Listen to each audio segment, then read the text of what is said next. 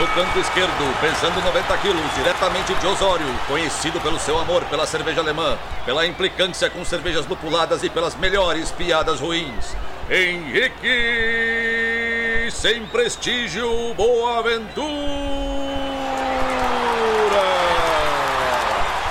No canto direito, pesando 73 quilos, diretamente de Iraí, o príncipe do azedume, confeiteiro das pastry stouts, senhor das cajuminâncias, Estevão Careca Quitó.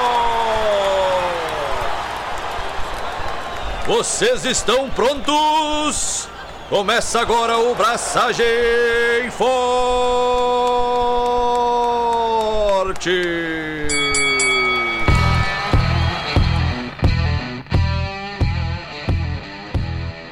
E aí, galera, Estevão da Suricato aqui. Alô, Loite, Henrique Boaventura e a única certeza é a incerteza. Por um momento achei que tu ia citar Humberto Gessinger. É digno de uma letra do Engenheiros do Havaí, né? Mas eu gosto de outras partes das letras. Eu gosto de, por exemplo. Na verdade, eu gosto bastante de Engenheiros do Havaí e eu ouso dizer que tu também, né? Porque tu, inclusive, tem uma lata de cerveja muito boa, diga-se passagem, que é nomeada depois de uma canção do Engenheiros do Havaí. Uma excelente canção, diga-se de passagem. Tem mais de uma, por sinal. Do Engenheiros do Havaí. Caraca, sério? Eu era fanboy das antigas. Além da Anoiteceu em Porto Alegre, qual outra? A Cidade em Chamas. Cidade em Chamas. As chances estão contra nós, mas nós estamos por aí. A fim de sobreviver. Que é a Smoked Porter. Mas eu prefiro Anoiteceu em Porto Alegre. É bom? É bom?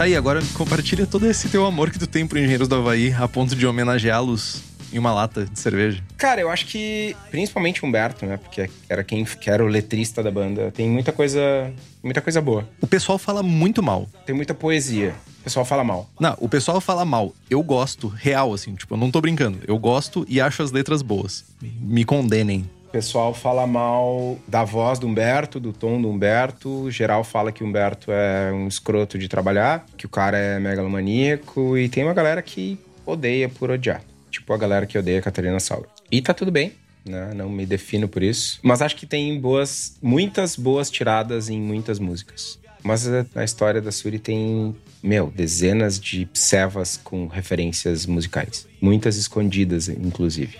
E fica a dica aí pra vocês pesquisarem. Estou aguardando uma cerveja chamada Surfando Karmas e DNA. Mano, vai ter uma serva chamada Surfando Papagaiadas e sei lá o que, mano, faltou. Olha aí, hein? Quase. Cantei essa pedra e eu não sabia.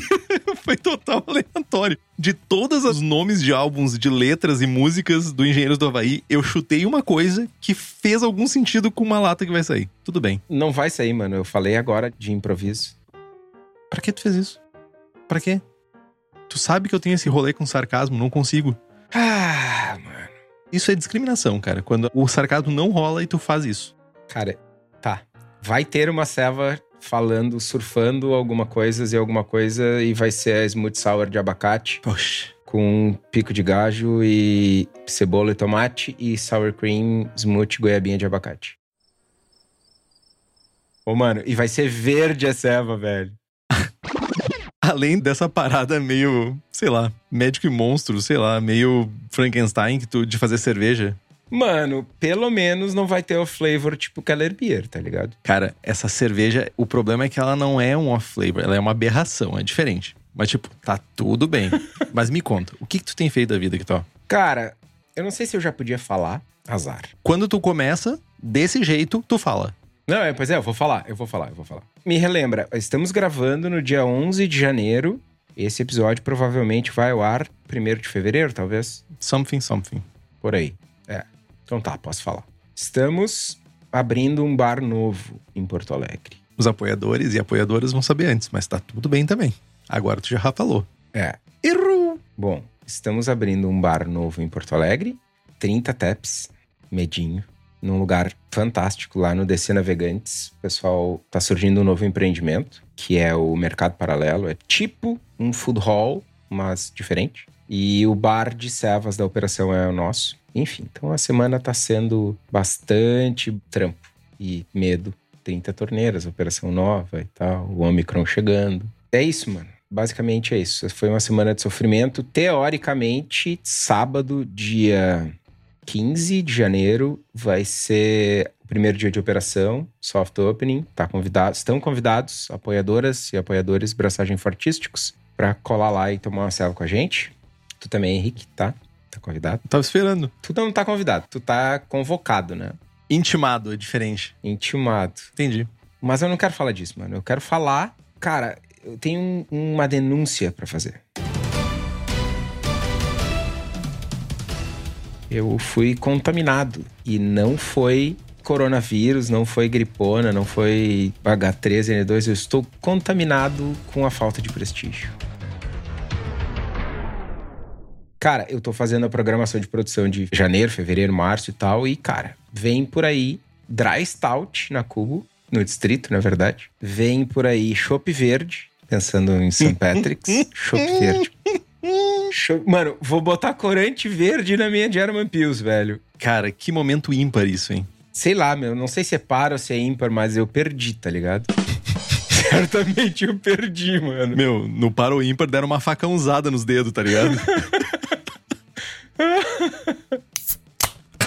Seguindo nessa seara de pouco prestígio, amanhã é dia de braçagem.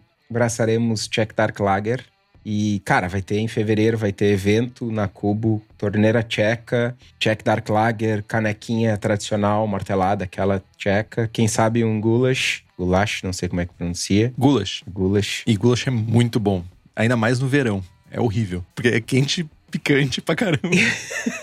Mas assim, ainda tem dentro de mim, antes de avançar, o pessoal fala no grupo aqui no chat aqui, perguntando da Red Ale. A Red Ale, na verdade, é, sob forma de protesto, vai ser meu último estilo a ser feito. Vai ser o estilo 127 lá quando eu for o último, sob forma de protesto. Não vou ser eu que vou colocar o, o corante verde na ceva, Fê, vai ser o meu cervejeiro, então é, né, ainda a promessa ainda vale. Mas, cara, tem algo dentro de mim que ainda luta, assim, por. Né? Não vou sucumbir à falta de prestígio. Então amanhã eu vou meter a leiteirinha, tirar 5 litros de mosto de Czech Dark, vou emendar um pouco de água, London Ale e vou fazer uma Dark Mild. E azar do planejamento, eu vou terminar o BJCP em 2022, então dá-lhe leiteirinha.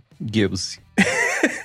Só queria botar isso aqui na mesa. Gills. Olha só, veja bem. Muitas das melhores produtoras de Gills do mundo compram mosto e blendam. Ok. Mosto pronto?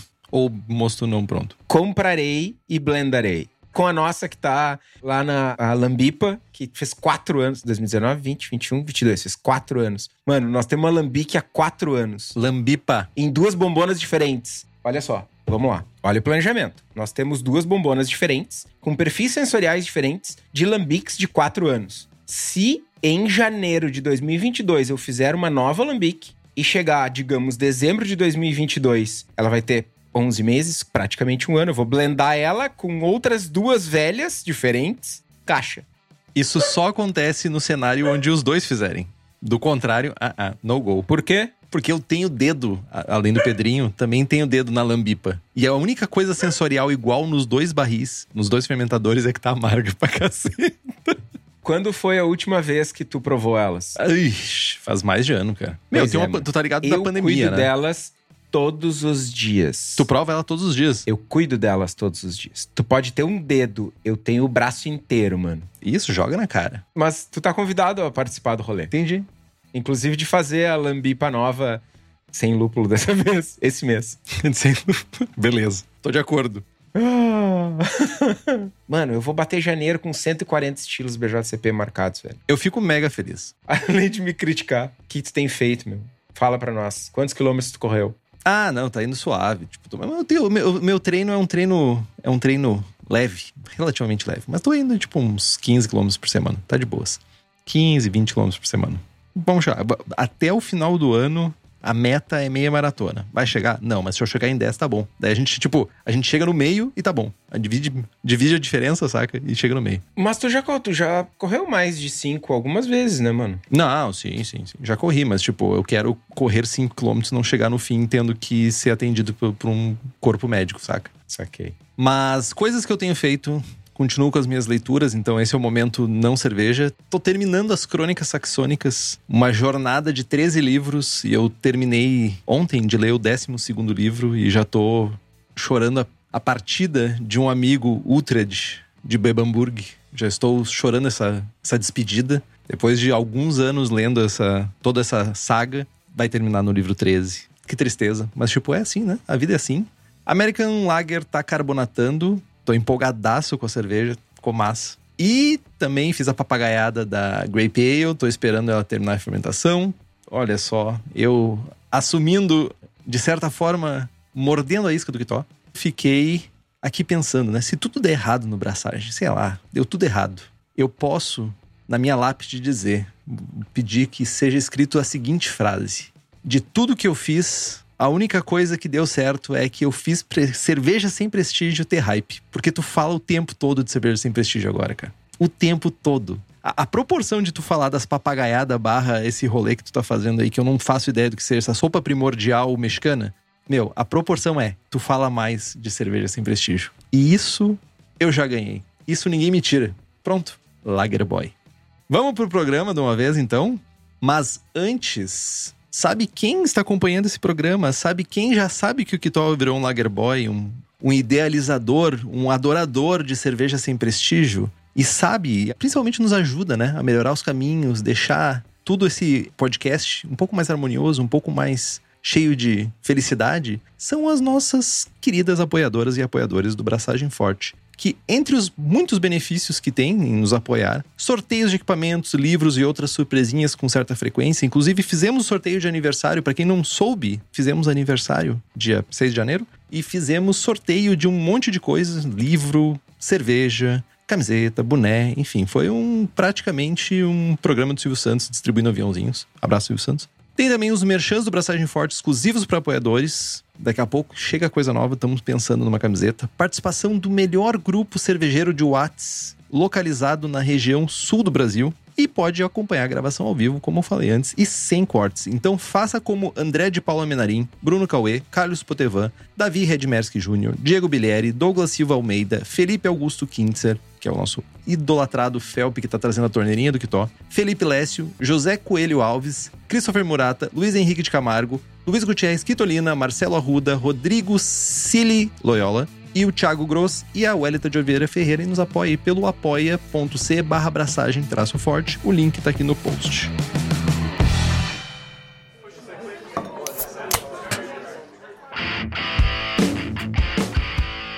Vamos então para as perguntas, iniciando pelas, novamente, apoiadores e apoiadoras do Braçagem Forte. Matheus Tavares diz: Para fazer uma Brett Haze IPA, como posso atingir uma densidade final mais alta com Brett? Além disso, a Brett, ao consumir a maltodextrose, lactose, irá gerar algum subproduto desagradável à cerveja? Buenas. Malteus. Vamos lá. Cara, Brett Haze IPA. O teu, pensando em FG, teu problema principal é que normalmente as cepas de Brett que tu vai utilizar, elas têm uma atenuação maior do que leveduras tradicionais de Haze IPAs. Né? Nós estamos falando aí de 77, 80%, 75% às vezes, por cento de atenuação para um London Ale, para um Vermont, etc. A gente está falando em 82, 85 para cepas de Brett mais comuns uh, utilizadas para Brett IPA. Cara, pensando em FG mais alta, tu tem basicamente duas ações aqui.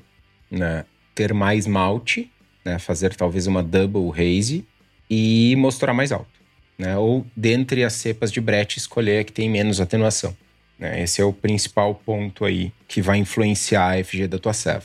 Quanto ao consumo de maltodex e lactose por Brett, quando a gente compara Brett, Bruxelenses e Saccharomyces, a Brett ela vai metabolizar uma quantidade maior, uma variedade maior de açúcares complexos, dextrina, celobiose, porque a Brett produz enzimas alfa e beta-glucosidase que vão degradar essas moléculas de açúcares mais complexos. As dextrinas elas vão ser hidrolisadas em glicose e aí a, a Brett vai consumir elas. No entanto, tem um estudo da Master Brewers Association of Americas, acho que é isso, MBAA, que demonstra, enfim, apresenta dados de que o metabolismo de maltotriose na Brett é muito menor do que o imaginado em condições de fermentação primária.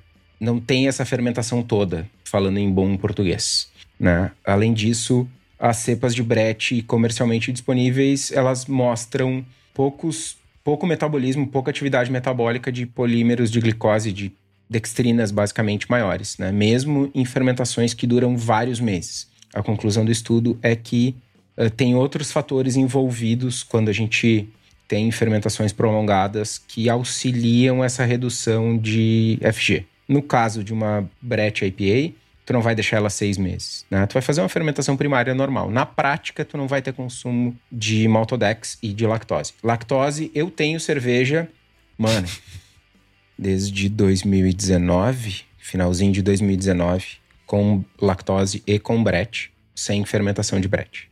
Uh, desculpa, sem fermentação de lactose. Uh, né? A FG continua lá em cima. Ah, talvez um meio plato ali, mas nada muito mais significativo. Então eu ficaria tranquilo quanto a isso. Continuando usando Brett como tema, né? O Marco Seixas pergunta: de forma simples e objetiva, como usar Brett pela primeira vez? Cara, como usar Brett pela primeira vez? Eu acho que a melhor a maneira mais fácil para a gente tirar Brett do caminho, assim, como esse tabu, é fazer uma Brett IPA. Cara, entra, vai na Homebrew Shop, compra uma Brett Bruxelensis Vré. A Troá é, como a gente já falou aqui mais de uma vez, ela não é Brett, é uma Sacar Selvagem. Compra uma Brett, ou mesmo uma Brett Clausene da Leftech. E faz uma IPA e fermenta na primária com Brett. Uau, tá feita a serva. Menos preocupações, assim. Vai ficar mais frutada, vai ficar né, se tu puder colocar um pouquinho de ácido lático, fazer uma moçura num pH um pouquinho mais baixo, esse ácido lático vai, vai proporcionar que a Brett na primária produza um pouco de compostos mais frutados e tal. E pau na máquina, meu. Faz a Brett IPA e show. Usei Brett. E aí tu pode ir para uma para uma Brett na secundária, né? Separar uma bombona, ou uma barrica, ou inocular a Brett num, numa refermentação na garrafa. Eu acho que é um bom caminho. Eu, eu ia comentar que eu iniciei pelo segundo caminho e fui pelo, por uma fermentação secundária. Eu usei Brett na minha Dark Strong. E eu me lembro que eu cheguei a dar pro Kitó uma garrafa e ficou bem legal. Bem legal mesmo. Mas foi assim, tipo, fiz a minha Dark Strong, separei, envasei as garrafas. Na, na época, inclusive, ainda engarrafava a cerveja engarrafei e separei um pouquinho, acho que foi 5 litros, talvez um pouco mais, 10 litros talvez, e inoculei brete e deixei mais aí um mês ou dois meses mais ou menos e fui acompanhando para ver como é que tava indo a fermentação. E o caráter ficou bem massa, bem massa mesmo. Se eu não tô enganado, foi com bruxelenses disponibilizada pelo Kitó. Eu tô tentando lembrar qual era, mas era bruxelenses alguma coisa. Não lembro qual exatamente. Eu não sei nem se não era um blend, tá? Mas foi, tu, foi dado por ti, tipo assim, é Brett. E eu, ok, é Brett. E eu aceitei. E deu massa, essa parte boa. Né? Saiu da minha mão, velho. É, é isso. Tem que confiar.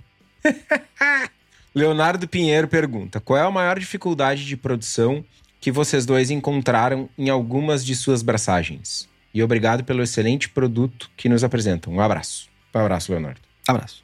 Eu vou começar respondendo, já que o Kitó perguntou. E certamente a minha maior dificuldade foi adjuntos mais Brina Bag.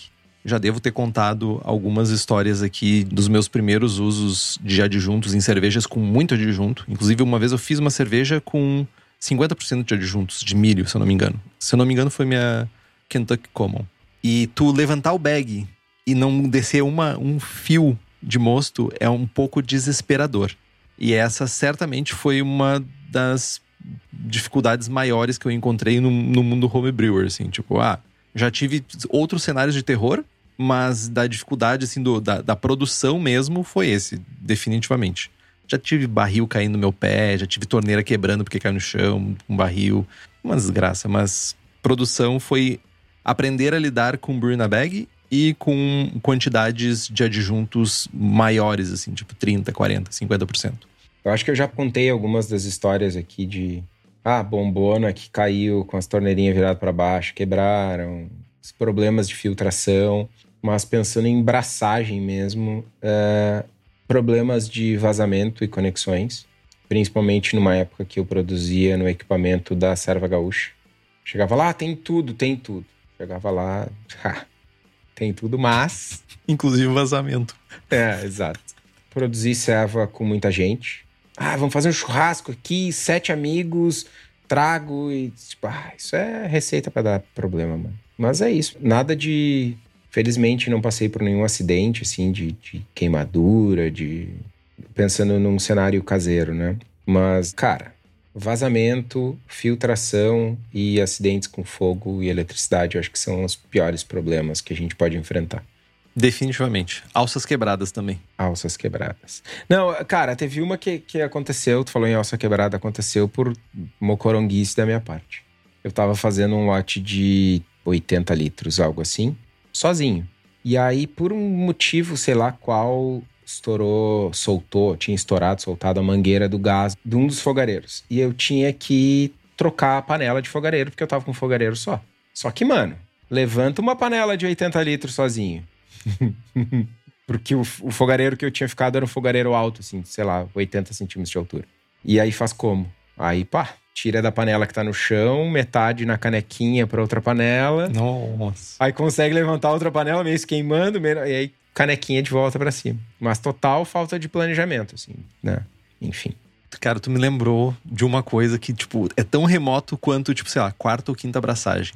Eu tava no interior e eu, nesse rolê, numa época que ainda fazia braçagem com mais pessoas. Hoje eu faço sozinho, é meu me time, é isso. E era um dia, devia estar uns 45 graus, assim, na rua. Total, assim. E tava fazendo uma hélice. E o fogareiro era muito chinfrim. Meu, aquilo era para dar errado a qualquer instante, tá ligado? E aproveitamos um dia de muito calor, durante a fervura, o que que aconteceu?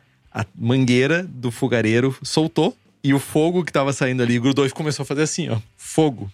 Indo pra um lado e pro outro. Grudou. Não, meu, começou a mangueira a rodopiar com fogo saindo da ponta da torneira, velho. Do botijão, meu. Surreal, velho. Surreal. Terrível. Cara, tu falou.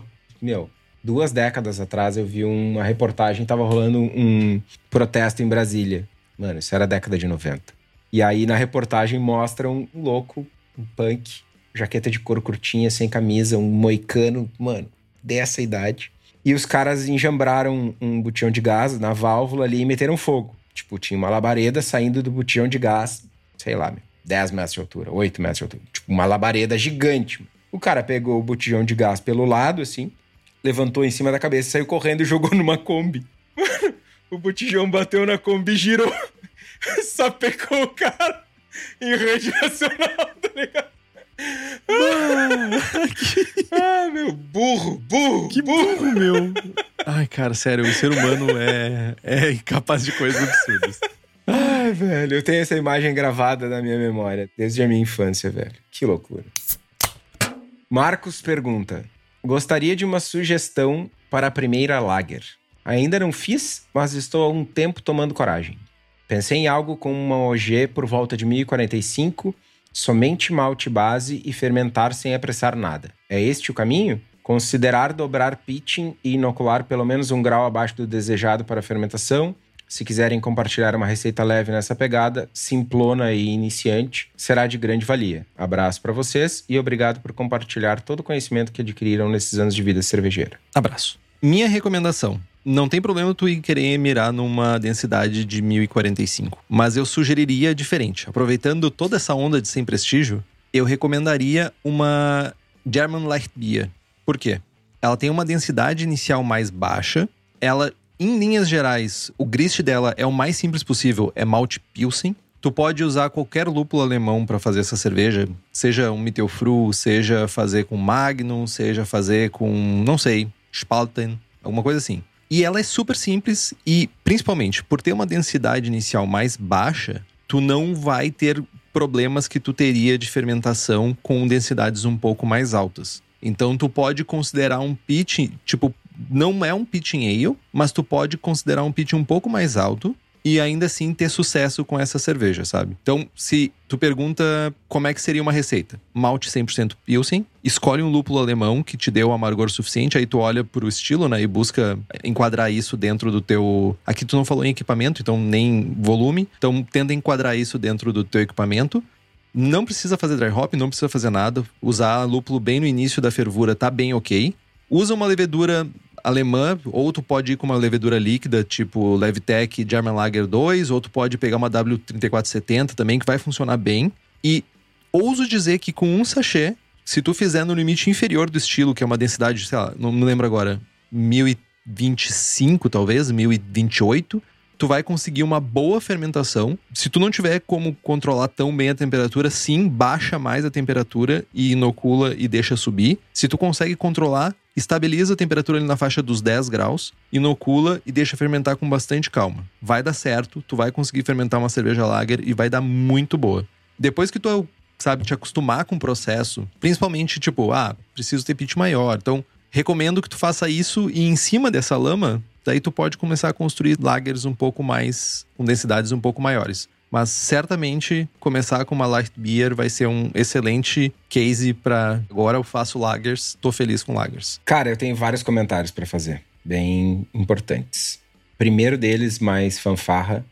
Cara, fazer German Light Beer é tão fácil que dá até para fazer de um resto de mangueira de uma German Pils e meter uma água na leiteirinha. Primeiro ponto. Mi, mi, mi. Outra coisa a gente fala, e, e eu e o Henrique cometemos esse erro aqui, de falar, talvez não diretamente, mas de alimentar essa ideia de que fazer lagers é algo mais difícil. Eu tava tendo essa conversa com duas pessoas, dois amigos, tomando as lagers que a gente tá fazendo na Cubo.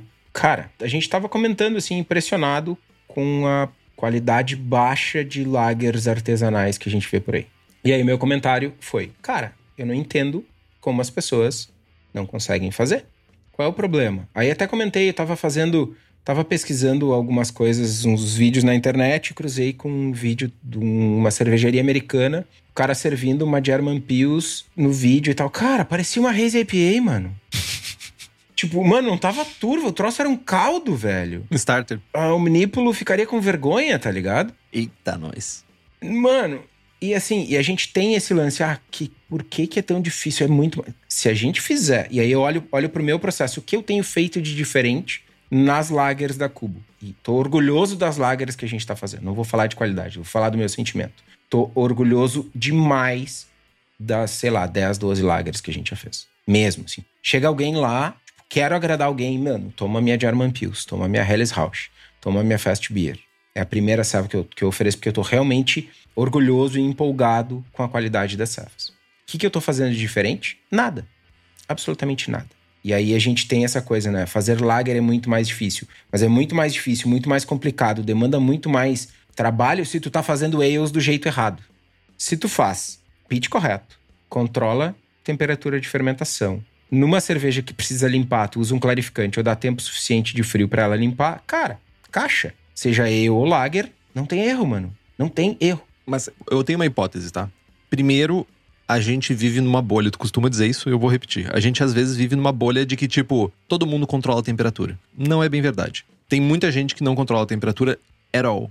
Deveria. Não, total, deveria. O meu ponto é, deveria. Não é mais difícil fazer lager se tu já faz ale do jeito certo. O jeito certo é Perfeito. Pitch correto, controle de fermentação, controle de temperatura de fermentação. E o segundo ponto, que eu acho que também influencia muito para as pessoas terem receios, barra medos, barra não querem fazer, é tempo entre a abraçagem e a cerveja tá no copo.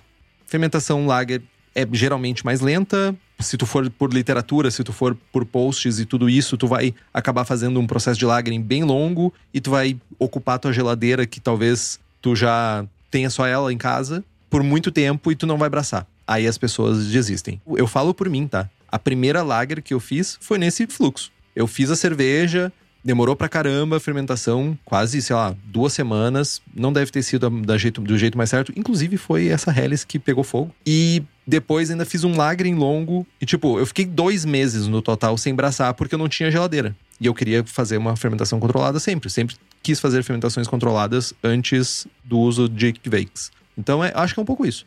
E eu não julgo, e, mas eu acho que também a gente precisa desmistificar. Então eu acho importante isso que tu trouxe. Sem julgamento. Mano, quer fazer uma ceva, sei lá, 34,70 a 40 graus, que vai ser a temperatura ambiente do resto da semana aqui em Porto Alegre? Show! Vai ficar ruim. Vai ficar ruim. Quer tomar uma lager três dias de frio? Vai ficar ruim. Quer fazer um dry hoje e tomar uma Haze IPA daqui a três dias? Vai ficar ruim. Escolhas. Sem julgamento de valores, né? Escolhas, exato. Agora, sei lá, mano. Fazer uma German Light Beer é ridiculamente mais fácil de fazer do que fazer uma Barley Wine de 12% de álcool. Não, mano. É muito mais fácil de fazer do que uma American IPA. Boa. Tô falando uma cerveja boa que vai entregar um resultado bom. É muito mais fácil. Uhum. Fazer uma German Light Beer 35 é mais fácil fazer do que uma American IPA 35. Definitivamente. Eu afirmo isso. O número de tarefas e o, o número de decisões e o, o potencial para dar problema é muito maior numa American IPA do que numa German Light Beer. Exatamente. Partindo do pressuposto que tu vai colocar a levedura em quantidade suficiente, tu vai ter tempo de geladeira o suficiente, que tu vai deixar o tempo dela, que tu vai ter um tique ali para controlar a temperatura. E, meu, e numa German Light Beer, tu vai ter muito menos variáveis do que numa American IPA, por exemplo. É malte, é lúpulo, é levedura. Terminou, terminou e deu. American IPA é o momento da lupulagem, é o Whirlpool Hops, é fazer dry hopping. Meu, é muito mais simples. Se atirem, façam. É muito bom, diga passagem. Um último ponto aí para encerrar a questão, o Everton traz no chat. Uh, levedura mais lenta, mais cara, exige controle. Tudo influencia o iniciante a fugir disso, realmente. Mas tem outro ponto que influencia o iniciante a fugir disso: é a gente que está ou produzindo conteúdo ou no nosso grupo a gente propagar essa coisa de que fazer lager é mais difícil. Ela tem um tempo diferente, é um processo diferente, é tempos, controles, etc. Não é a mesma coisa, tipo, vou fazer uma Red IPA ou uma American IPA que tu só mudou um malte e o resto é tudo igual. Né? Mas assumindo que tu tenha a tua listinha de processo, que tu vai seguir a listinha de processo, não. Então, acho que a gente precisa começar a desconstruir esse, dá para chamar de mito? Acho que sim. Esse mito de que lager é mais difícil. E encorajar as pessoas a fazer lagers. Até porque lager não é American lager. Tipo, tem uma miríade de cervejas lagers que podem ser feitas. Então, acho que abrir o leque, assim como o pessoal tá abrindo o leque para Ordinary Beaters, Dark Milds, fazendo cervejas mil aí, diferentes ales, a gente tem que fazer a mesma coisa para lagers. Verdade. Lucas Saconato pergunta: Curiosidade, algum de vocês dois alguma vez já errou a mão na abraçagem ao ponto de nem levar o mosto para fermentação? Ficou tão ruim o mosto que jogaram fora antes mesmo da fermentação? Ou caso tenha ocorrido, mesmo assim seguiram para a fermentação e tiveram uma grata surpresa ao fim? Cara, eu pensei, matutei bastante e não consegui me lembrar de um caso em que eu tenha jogado fora o mosto. Tem. Lembra, acabei de lembrar. Olha só, como a mente é algo. Eu tive um caso na cervejaria em que queimou o malte na resistência e, cara. Devo ter os áudios ainda.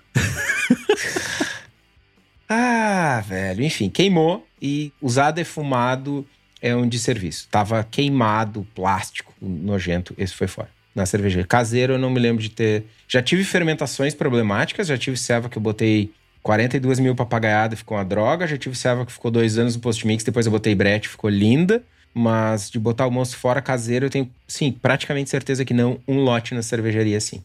Eu me lembro de ter cogitado muito fortemente jogar fora, tá? Um dia estava fazendo uma abraçagem e fui acionado, né, durante, fui acionado por telefone para resolver uma treta trabalhística. É o cenário da desgraça, por isso que eu digo, eu, eu braço sozinho e tipo assim, é meu foco, momento de foco. Eu não faço mais nada, eu fico fazendo abraçagem. No máximo uma cruzadinha, mas a cruzadinha já é padrão da minha vida.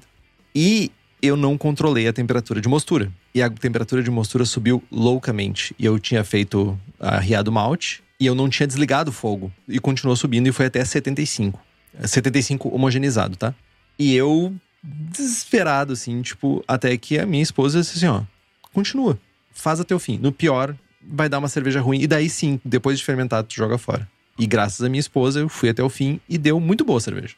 Uma cerveja excelente? Não, mas foi uma cerveja que a gente bebeu bastante, tipo, de boas. Teve conversão, não ficou uma cerveja extremamente doce. Aconteceu de, tipo, chegar em 75. Eu achei que eu fiz um mash out na, na, nos 5 minutos iniciais de mostura, mas foi certinho. Isso ressalta aquela frase que a gente fala que a mostura não é assim. Ela olha pro termômetro 75, ah, morri. Não é assim que funciona.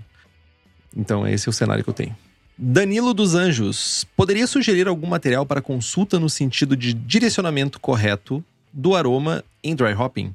Por exemplo, tem o, o lúpulo X, Galaxy como exemplo, mas pode ser qualquer outro lúpulo, outro exemplo que preferirem. E desejo notas de Y, maracujá, por exemplo, mas pode ser laranja, manga, pera, etc. Em que temperatura teríamos o melhor extração e quais os óleos que contribuem para o resultado?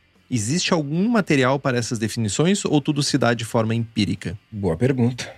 Começando pelo fim, muito é empírico ainda, inclusive os estudos mais avançados, sei lá, se tu for acompanhar os trabalhos da IAC Matif, eles têm sempre uma comparação com análise sensorial.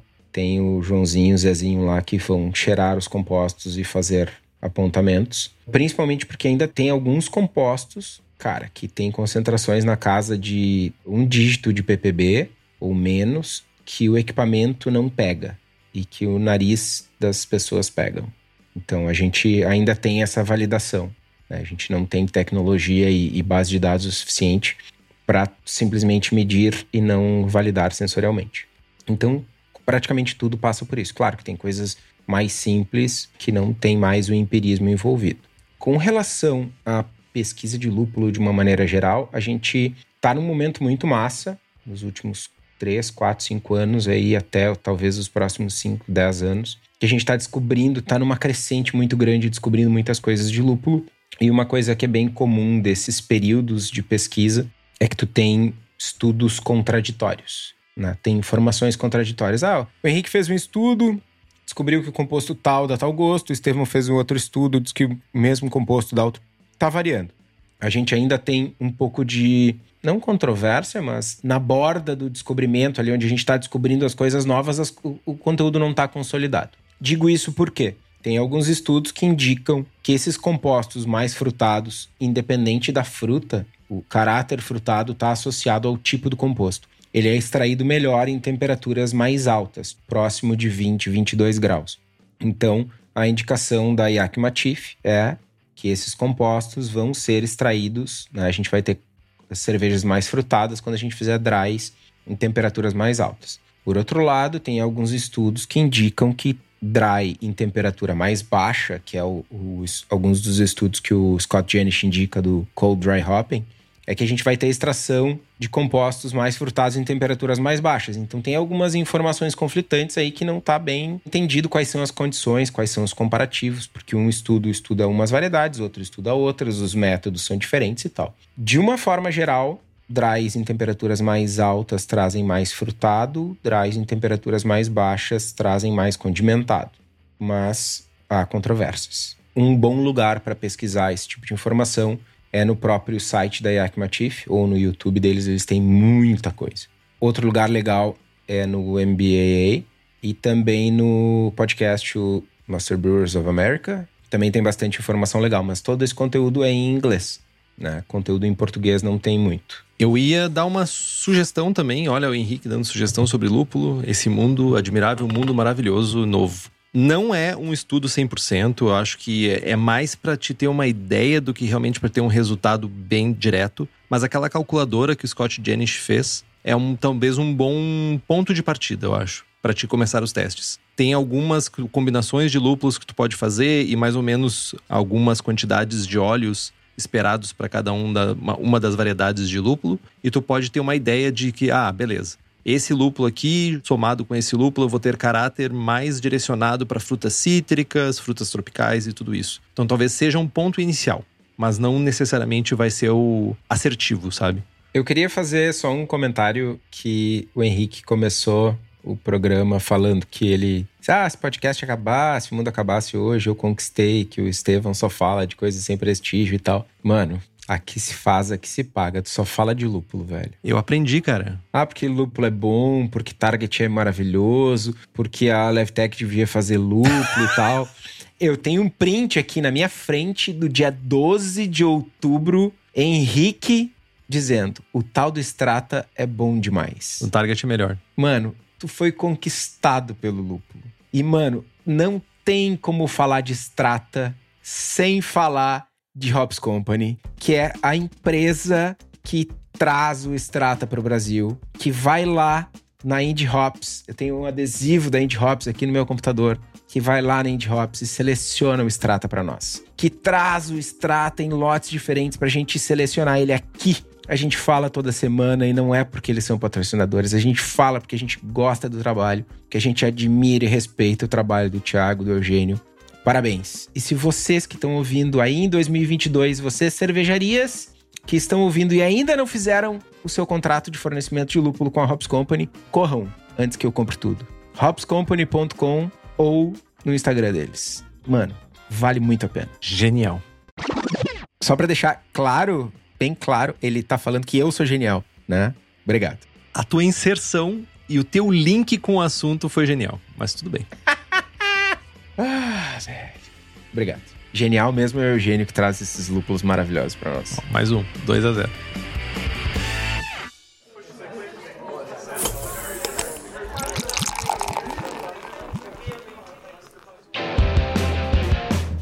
Vamos lá.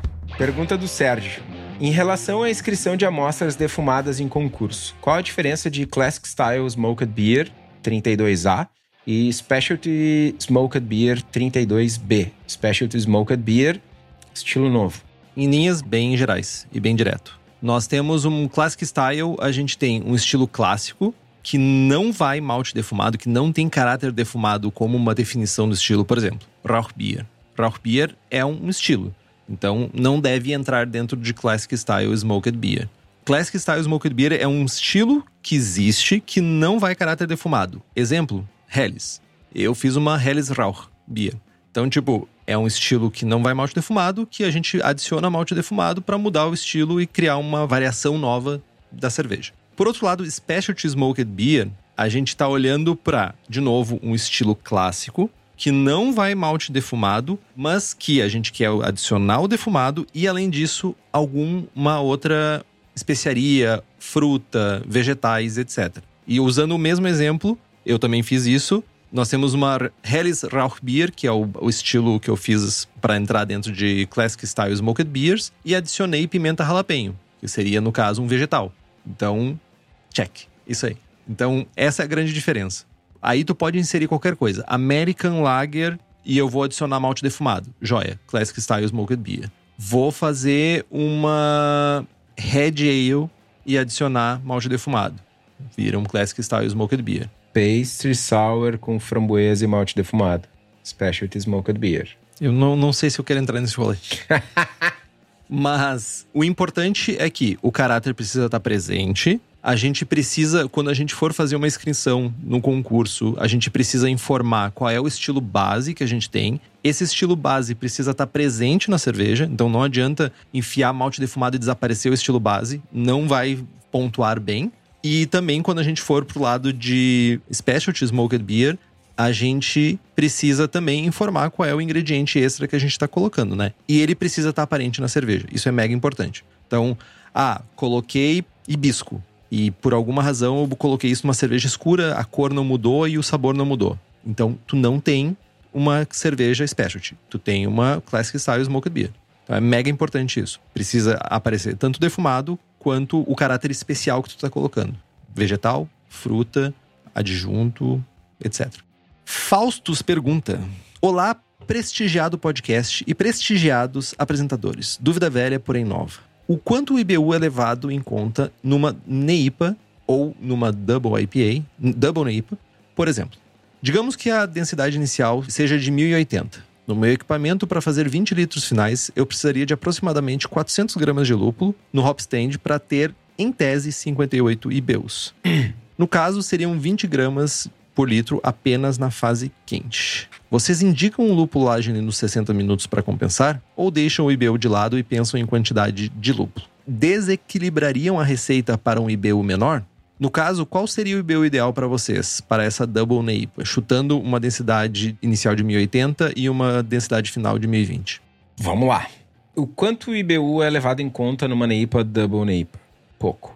Muito menos do que em outras cefas. E eu vejo uma variação bastante grande. Sei lá, numa Haze eu vejo IBUs aí na faixa de 20 a 60 e numa Double de 40 a 80, 40 a 100. Cara, é muita coisa. É, é muito diferente. Falando especificamente do teu equipamento aí, de uma OG de 1080, quando tu fala em usar 400 gramas de lúpulo para ter 58 BUs, tem um ponto importante. Essa quantidade de amargor tu consegue modular sem ter que apelar para lúpulos na fase quente. Tu pode deixar mais tempo em hop stand ou eventualmente numa temperatura mais alta. No meu equipamento, na fábrica, eu tenho dificuldades porque eu estouro os IBUs. Eu tenho cada vez diminuído a temperatura de hop stand. É, eu usava 85, estou usando 82, porque pelo período que fica o hop stand, pelo alfa dos lúpulos que eu estou usando, eu estou tendo mais amargor do que eu gostaria. Eu não indico de forma alguma lupulagem aos 60 minutos para compensar. Acho que tu usar lúpulo a 60 é gastar lúpulo numa serva que tu não precisa, gasta esse lúpulo em aroma, em Whirlpool. E sim, deixa um pouco o IBU de lado, pensa mais na quantidade de lúpulo. E se tu quer modular isso, aumenta a temperatura de Whirlpool, aumenta o tempo, né? enfim.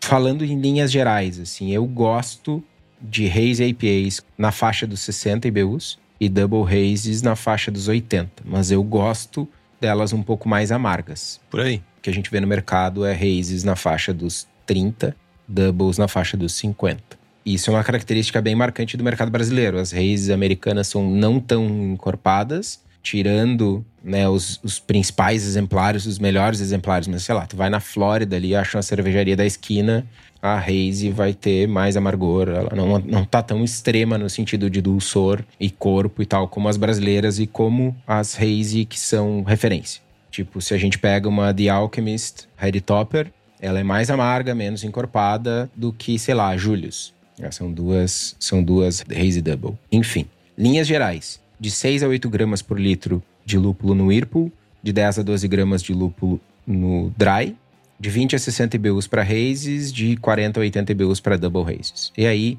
dentro dessa faixa, vai um pouco do teu gosto. Se com 6 a 8 gramas por litro no Whirlpool tu tá com pouco amargor e tu quer mais amargor, aumenta o tempo de Whirlpool, aumenta um pouquinho a temperatura. A faixa ideal segundo o Scott Jenisch, a faixa que tem uma extração maior de compostos frutados é a faixa dos 85, tá? Então tenta não variar muito, né? Não, não baixar para 70 ou não ficar muito perto dos 100 graus na hora de fazer o Whirlpool.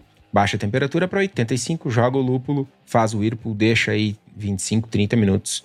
Vai ser mais que o suficiente para dar o amargor que tu precisa e pau na máquina. Palavra IPA com IBU de 20 e Double IPA com IBU de 40 é sofrimento, hein? Com FG de 1020 ou 1025. Mas tudo bem, não tô aqui para julgar o mercado. Ou tô.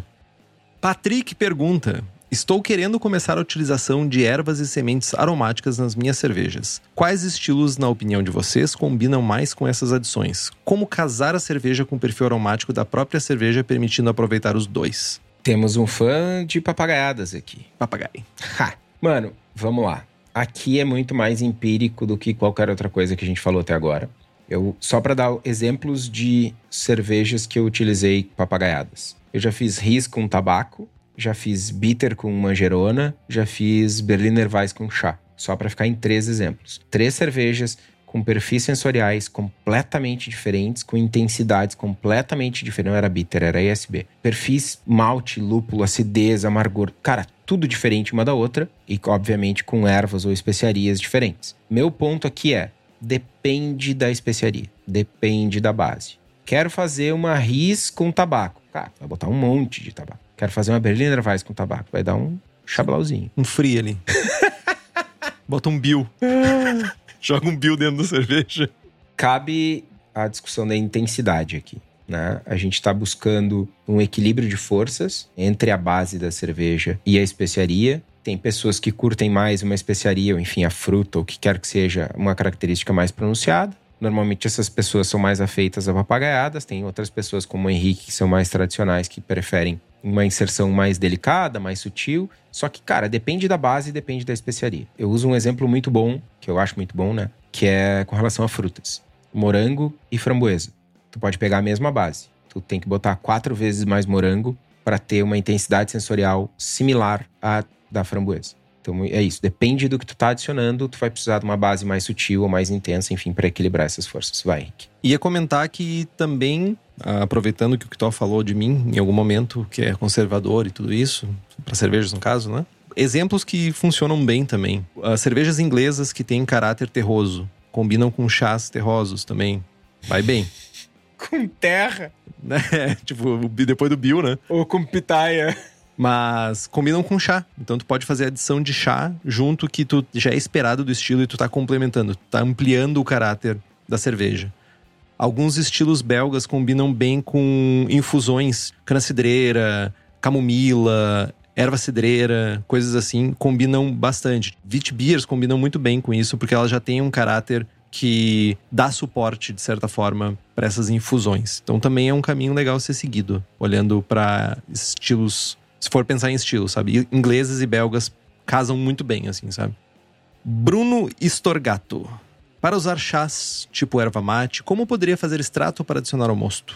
Cara, erva mate, não sei. Real, não sei. Já falei, acho que alguns episódios atrás, que tô com um processo de extração novo aí na manga. Não testei ainda por pura falta de tempo. Mas tentei de tudo e não ficou bom. Erva mate, até o momento, o meu veredito é não fica bom. Chimarrão. Chimarrão é bom. Fica bom no chimarrão, mas, né? Mas falando de chás, enfim, outras especiarias ou insumos adjuntos em geral, eu sempre testo fazer um extrato com água, fazer um extrato com álcool ah, e fazer uma adição, tipo um dry, qualquer coisa. Dry pingo. Evito usar fervura, evito usar a mostura na fervura, sempre tentando adicionar o insumo o mais próximo possível do invase. Porque a gente tem menos possibilidade de perder voláteis aí e perder compostos que vão contribuir. né? Que se permanecerem na cerveja vão contribuir sensorialmente. Seria extrato sendo líquido um dry? Cara, cerveja, seria uma cerveja seca uma cerveja líquida? Filosófico. Acho que essa discussão merece um programa específico. Vamos lá. Pergunta do Rodrigo Digas. É Digas? Espero que sim. Do contrário, a gente tá falando o nome errado dele. Sobre refermentação na garrafa. Existem vantagens consideráveis quando se controla a temperatura das garrafas com priming? Se sim, qual a temperatura ideal? Por exemplo, no caso de uma saison que começa a 19 e vai até uns 25 graus. Sei lá. Sei lá, Rio Grande do Sul.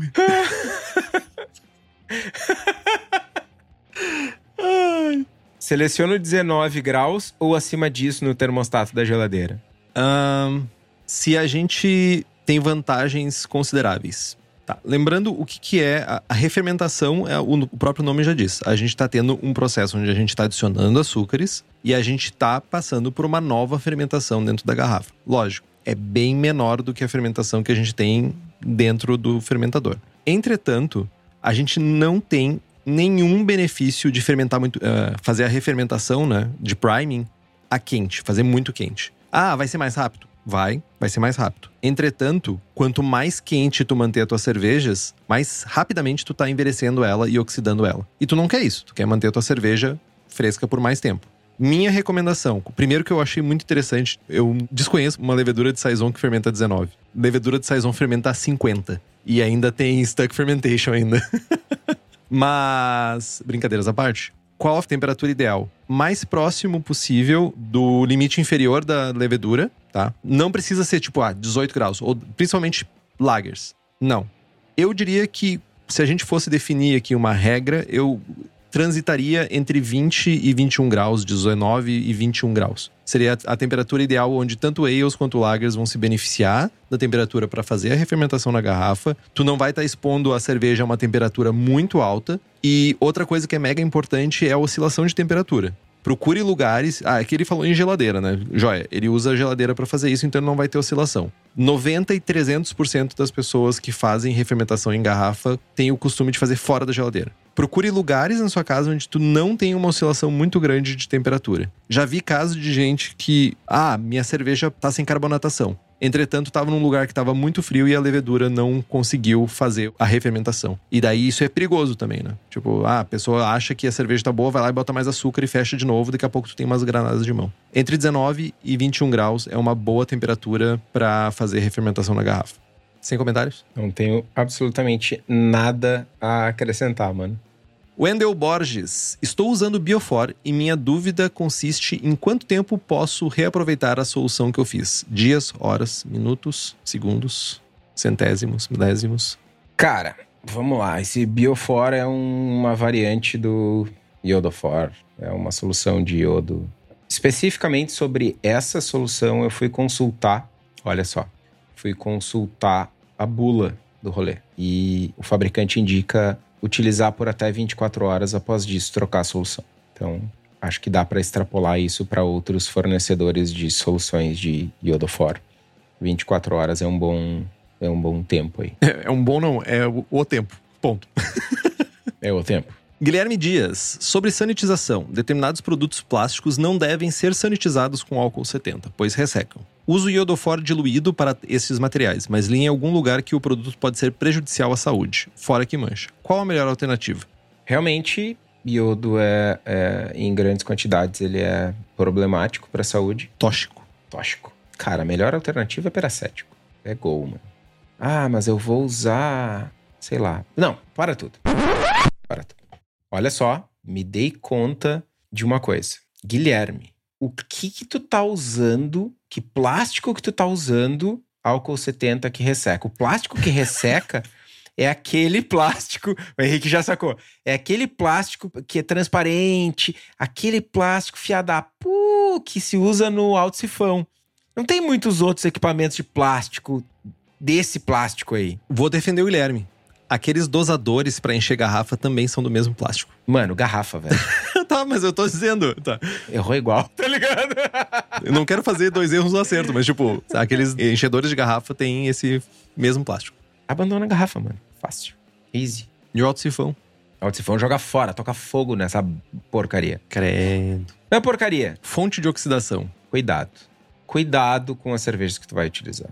E se, porventura, tu vê que a borracha do alto sifão tá descasminada ali, já tá meio ressecada, aí sim, joga fora mesmo, real oficial, porque vai oxidar a tua célula. Mas voltando pro sanitizante, peracético. Lembrando de tomar cuidado, né, com, com de soluções, com soluções aí não não usar luva, usar óculos de proteção, porque o troço queima, né? Queima quando não diluído, né? Então, tomem cuidado.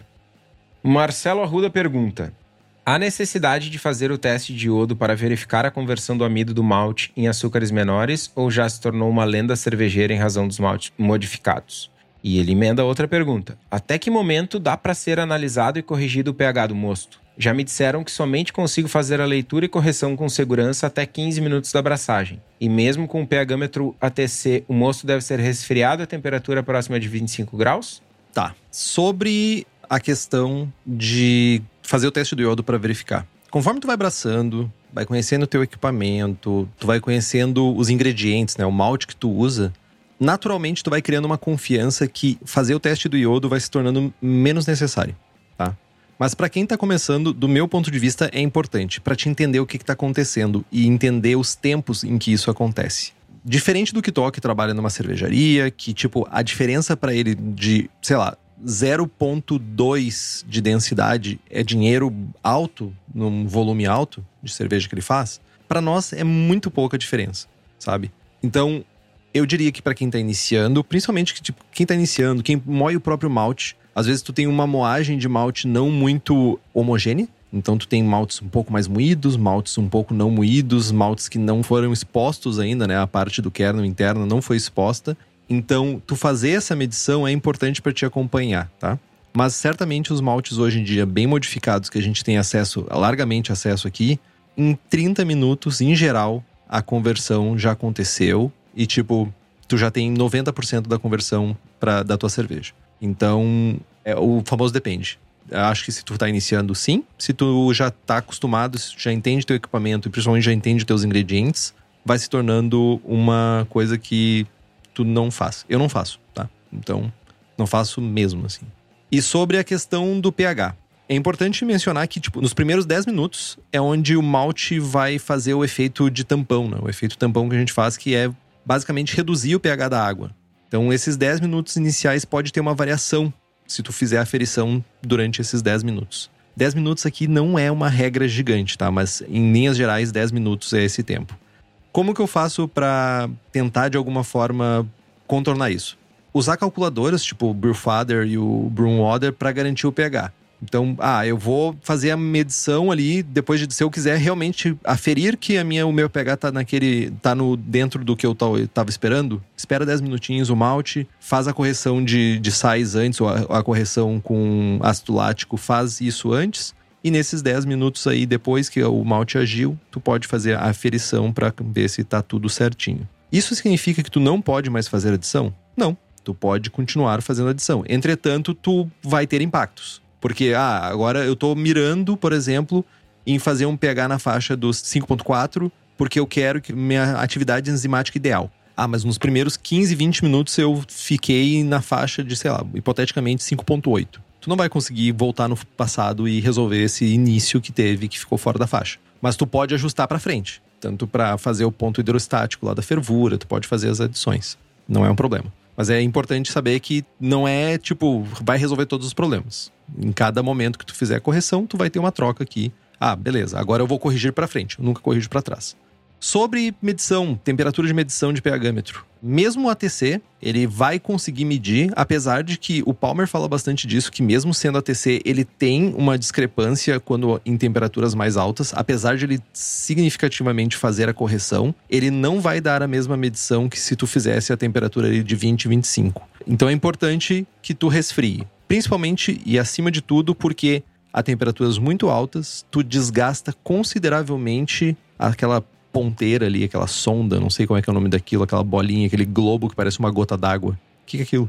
Tava na ponta da língua. Eletrodo. Eletrodo, obrigado. Muito obrigado. A pessoa com estudo é outra coisa. O eletrodo. Tu vai desgastar e tu vai diminuir drasticamente a vida útil. E tu vai começar a ter que fazer calibração muito mais frequente, apesar de que tu deveria estar fazendo calibrações frequentes, mas principalmente tu pode correr riscos de não ter aferições corretas. Então, o ideal é sempre baixar a temperatura. Usa uma quantidade pequena, deixa o frasco que tu vai fazer a ferição dentro da geladeira para resfriar mais rápido, usa um, um banho-maria para resfriar mais rápido, mas ideal, faz aí na faixa dos 20 e 25 que vai ser melhor para ti. Comentários? Não. Novamente, resposta completinha, não preciso. Obrigado. Rodolfo Abelhoa. Tenho notado que minhas cervejas fermentadas sob pressão demoram muito mais para clarificar. Por vezes, mesmo usando clarificantes como gelatina ou espindazol, por exemplo. não consigo um nível de clarificação tão bom quanto nas levas que fermento de forma tradicional, considerando a mesma receita e mesmo processo de produção. Existe alguma relação entre fermentação sob pressão e turbidez na cerveja? Ou trata-se apenas de uma impressão errada da minha parte? Se essa relação existir, o que pode ser feito para minimizar o problema? Cara, eu desconheço essa relação real, oficial, desconheço. Pode até existir, desconheço. Mas o engenheiro de produção que habita em mim, meu Estevão da vida passada, me obriga a perguntar. Considerando a mesma receita e mesmo processo de produção, é diferente de, mano, tu realmente fez a mesma receita e mesmo processo de produção? Eu passava por isso diversas vezes na minha profissão como engenheiro de produção. Chegava lá, ah, não, foi tudo igual, não sei o que, a culpa é da engenharia, a ficha de processo tá errada, não sei o que tá errado. Ia lá e tipo, é. Não era exatamente a mesma coisa, né? Então, são dois pontos aqui, né? O primeiro deles é que eu realmente desconheço essa relação. E o segundo é que vale a pena tu revisar o teu processo. Revisar não é tipo, ah, fiz parecido. Não, cara, pega a mesma receita, o mesmo fornecedor de malte, o mesmo. Tipo, na indústria eu ia entrar na noia de olhar o lote do insumo. Se o lote do malte não é o mesmo, cara, né? Sei lá, se eu tô numa reunião de produção, 60 pessoas, gerente de produção, diretor industrial, cara da qualidade, cara do PCP, todo mundo ali, e o cara vem para mim, ah, mas dá tudo diferente, o mesmo processo é tudo igual, deu resultado diferente. Eu, fulaninho, e o lote do insumo? É o mesmo? Ah, não é. Não posso fazer nada. Saca? Saco. é isso. Então, tipo, revisa o teu processo, porque aparentemente não deveria estar acontecendo essa relação entre tu fermentar sob pressão e a tua cerveja permanecer turva pós uso de clarificante. Henrique? Nada. Eu ousaria dizer que realmente é processo. Ah, na minha cerveja que é fermentada sob pressão, eu pulo uma etapa ou adiciono uma etapa, não faço cold crash, faço cold crash, faço de uma maneira diferente. No meu eu tenho presença de oxigênio, no outro não tenho. Acho que tem coisas aí no meio do processo que podem impactar. E assim, conteúdo anedótico. Já fiz, já tive problemas significativos de turbidez ou ausência de por conta de lote diferente de insumo. Ontem e hoje teve produção de vais na firma. Ai, que momento. German Hefeweizen. Mano, já teve lote que. Mano, era Crystal Weizen. Teve lote que deu dois platos de diferença de extrato. Eu ainda não achei um fornecedor de malte de trigo que eu ficasse satisfeito com o custo-benefício. Não adianta falar de Weirman, porque eu não vou pagar 400 reais uma saca de Weirman. Cara, eu tava, eu tava pra falar aqui. Não, não, não. Gente, vocês agora admitam. Dá um calorzinho no coração toda vez que o Kitó fala uma palavra em alemão certinha, né? Weizen. Cara, é tipo, chega a esquecer, assim, coração. Dá um repau aqui. Dá um, um arrepio. Enfim, tive resultados significativamente diferentes, com lotes diferentes do mesmo fabricante e, assim, mudando de fabricante. Cara, tu vê desde o tamanho do grão, né, a quantidade de casca, a proporção de. No caso do, do, trigo não tem casca, né, mas enfim tu consegue perceber rendimento, cara, muda muito. Então é bom avaliar isso aí. Tiago Dias pergunta sobre leveduras hidrolisadas. Qual a real necessidade de se hidratar as leveduras? Se for hidratar, melhor com água ou com parte do mosto? Existe a necessidade de oxigenar o mosto como nas leveduras líquidas? Existem muitos relatos sobre a não necessidade tanto de hidratação quanto de oxigenação para esse tipo de levedura, e é uma dúvida muito comum quando se inicia no rolê. Acho que a Laleman, nos últimos anos, levantou muito essa bandeira e ela publicou bastante informação sobre isso. Fermentes. Laleman. Laleman falou, teve até um simpósio que o palestrante da Laleman falou sobre isso. Enfim, insira aqui, nenhuma das duas tá pagando a gente. Então, tipo, dane-se, pode ter sido qualquer uma delas. Trouxeram informações muito contraditórias quanto a isso, informando que as leveduras vendidas pela empresa X, que eu não sei o nome agora porque o que me deixou em dúvida, para mim era Laleman, não necessitavam nem de oxigenação e principalmente elas não precisavam de hidratação, não precisavam ser hidratadas antes de ser inoculadas dentro do mosto. Por que que falam isso? Nossas leveduras são fortes o suficientes, nossas leveduras são saudáveis o suficientes e elas aguentam o choque que vai acontecer de entrar dentro do mosto e fermentar a cerveja. Isso funciona para todos os cenários? Não, não funciona para todos os cenários. Davi me acabou de corrigir. Foi no webinar e foi a Fermentes. Paga nós Fermentes, paga nós Laleman. Quem pagar primeiro eu digo que foi. Mas o rolê é que funciona para cervejas standard, cervejas com densidades não muito altas, e sim, funciona. Tu não necessita de hidratação e tu não necessita de oxigenação. Vai funcionar para todos os cenários? Não, não vai funcionar para todos os cenários. Tu vai ter resultados diferentes se tu fizer, por exemplo, uma Imperial Stout e jogar direto, porque aí sim a gente tá falando de uma densidade muito alta. Nos testes que eu fiz, tá, sobre a hidratação, com a mesma receita, mesma levedura, Fiz testes com e sem hidratação e sensorialmente eu não notei nenhuma diferença. Também não notei nenhuma diferença de tempo de fermentação, lag time nem nada disso. O como eu fazia antes era, eu fervia água, resfriava, colocava o sachê dentro da água depois de resfriado, deixava lentamente hidratar e depois eu inoculava a levedura.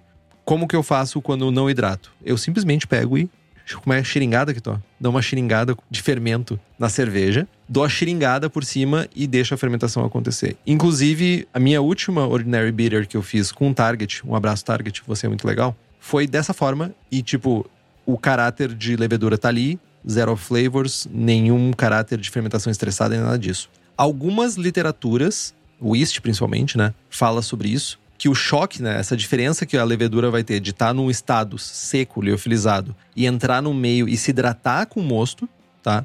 Isso pode gerar um falecimento da levedura. É um choque muito grande, a levedura fica loucaça e tipo, ah, morri. E consequentemente, não vai acontecer com todas as células, mas tu vai perder uma quantidade significativa e tu vai ter uma fermentação ruim, off flavors arrastada. Mas a questão também que envolve isso, e eu acho que veremos isso ser revisto em alguns momentos para o futuro, é que a qualidade dos insumos mudou muito. E muita da literatura que a gente tem, ela ainda é um pouco mais atrasada em questões de avanços tecnológicos. É tão simples quanto a gente comparar a primeira edição do How to Brew com a última edição, que é a quarta edição. É drástica a quantidade de mudanças que ocorreram sobre vários processos. E sobre a oxigenação em específico, a importância é dela existir é porque é a via metabólica da levedura para reprodução, né? Tem oxigênio, ela vai se reproduzir e se a gente garante um pitch correto, se a gente está fazendo um cálculo e a gente está garantindo que a gente está colocando a quantidade correta de leveduras, tu não precisa fazer oxigenação, seja com levedura liofilizada, seja com levedura líquida, tu não precisa disso, porque tu está garantindo. Lógico, tem gente que diz, ah, mas eu quero garantir mais. Ah, beleza, vai lá e faz mais uma oxigenação. Mas cervejarias alemãs, por exemplo, que fazem cervejas seguindo a Reinheitsgebot não fazem injeção de oxigênio no mosto, mas conseguem fazer cervejas lagers limpas, seja através do lager ou seja através de um pitch correto, uma quantidade boa de fermento saudável para fermentar a cerveja. Então, em ambos os casos, tá? Para cervejas standard, eu acho dispensável, tanto hidratação quanto oxigenação. Eu gosto quando eu falo bastante, porque daí eu sou inteligente. O que tu gosta de falar bastante, ele sou inteligente. Daí eu, quando eu falo bastante, eu também me sinto dessa forma. Ah, que pressão, mano.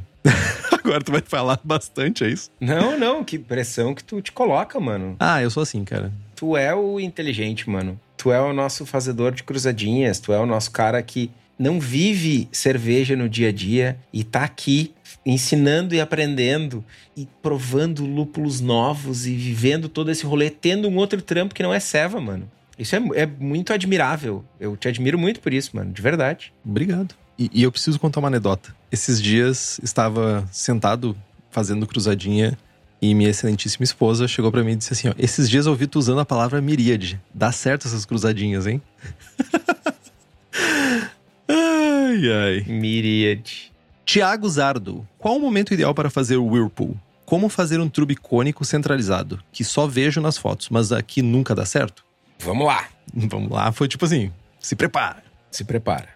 Cara, momento ideal para fazer o Whirlpool, rufem os tambores, é depois da fervura. Resposta simples, né? Mas existe um método para as coisas. O que, que eu sugiro? Para quem utiliza resfriador, trocador de imersão, eu sugiro fazer a imersão do trocador de imersão na fervura, ainda com a fervura ativa, uma vez terminada a fervura, faz adição de lúpulo, enfim, faz as adições que, ou não e inicia o processo de resfriamento. Durante o processo de resfriamento, já vai dando uma movimentada no líquido com usando o próprio chiller de imersão, porque isso vai fazer com que o líquido entre em contato, homogeneize melhor e que tu tenha um resfriamento mais rápido. Terminou o processo de resfriamento, tu pode fazer o whirlpool com o próprio, que é o que eu faço, com o próprio chiller de imersão, tu pode retirar ele e entrar com o remo sanitizado. E aí eu não uso o remo sanitizado porque né, ele está sanitizado, ele não está esterilizado ali na fervura e tal. E faz o, o processo do redemoinho, aí o rodamoinho e deixa parar e aí tu tá pronto para fazer a transferência. Esse é o processo ideal, digamos assim. Ah, não uso chiller de imersão. Uso um, um, trocador de placas, uso um chiller de contrafluxo, mesma coisa. Terminou a fervura, entra com remo, faz o whirlpool, espera parar e transfere. Só que tu vai fazer isso a quente. Esse é o processo de fazer o redemoinho rodar e parar. Quando a gente fala de conseguir o trube cônico, a gente tem um ponto importantíssimo. Isso só é importante quando a gente está buscando rendimento a mais, tá? Ah, eu vou ter o trube cônico bonitinho ou não, vai me gerar, sei lá, numa panela de 20 litros, vai me gerar 300 ml a mais de mosto. Azar do goleiro, mano. Se tu tá com o conezinho bonitinho ou não, pouco importa. Realmente, aí é pouco, né? Realmente pouco.